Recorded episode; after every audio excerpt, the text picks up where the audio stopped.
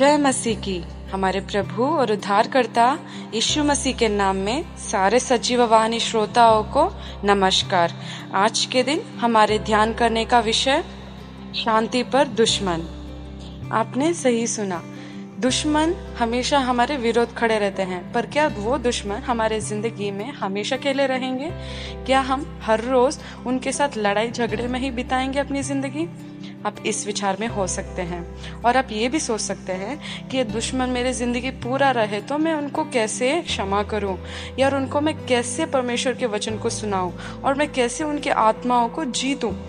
आप बहुत बार ऐसे विचार कर चुके होंगे। अगर आप सोचते हैं, यार आप विश्वास करते हैं कि सारे दुश्मन, जो कुछ भी हो वो चाहे लोग हो सकती है, वो चाहे परिस्थितियाँ हो सकती हैं। अगर आप चाहते हैं कि वो दुश्मन आपसे शांति पर रहे तो परमेश्वर का वचन आपके लिए एक उत्तर देता है। जैसे कि नीति वचन सोलह अध्याय, उसका सातवा पद, जब किसी का चाल चलन यहोवा को भावता है, तब वह उसके शत्रुओं का भी उससे मेल कराता है। देख के पवित्र आत्मा जो हमसे बोलता है और जो हमें प्रचार करता है, वो बहुत ही अनोखा है और वो हर एक चीज़ के लिए उत्तर भी देता है।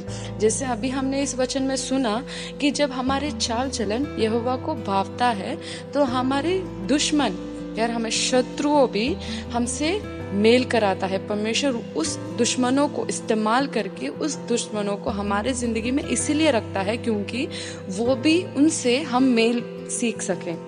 उस मेल से हम परमेश्वर में आशीषित हो पाए। उनके नाश के लिए नहीं, ना ही हमारे नाश के लिए, पर परमेश्वर उनके साथ भी शांति देता है। देखिए, हम कैसे परमेश्वर, हमारी इच्छाओं को परमेश्वर कैसे भावता है? जैसे कि हम इब्रानियों की पत्रिका में देखते हैं कि हम, हमारे विश्वास से परमेश्वर को प्रसन्नता मिलती है।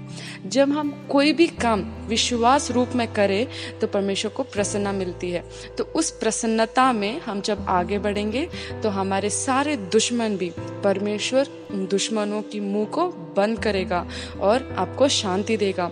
आपके जो दुश्मन, आपके विरोध खड़े रह के आपका कुछ काम बिगाड़ना सोच रहे थे, परमेश्वर उनकी सोच और समझ को बदल के उनके कामों से आपको हानि नहीं, पर आपका मेल करने के परमेश्वर रास्ता खोलेंगे।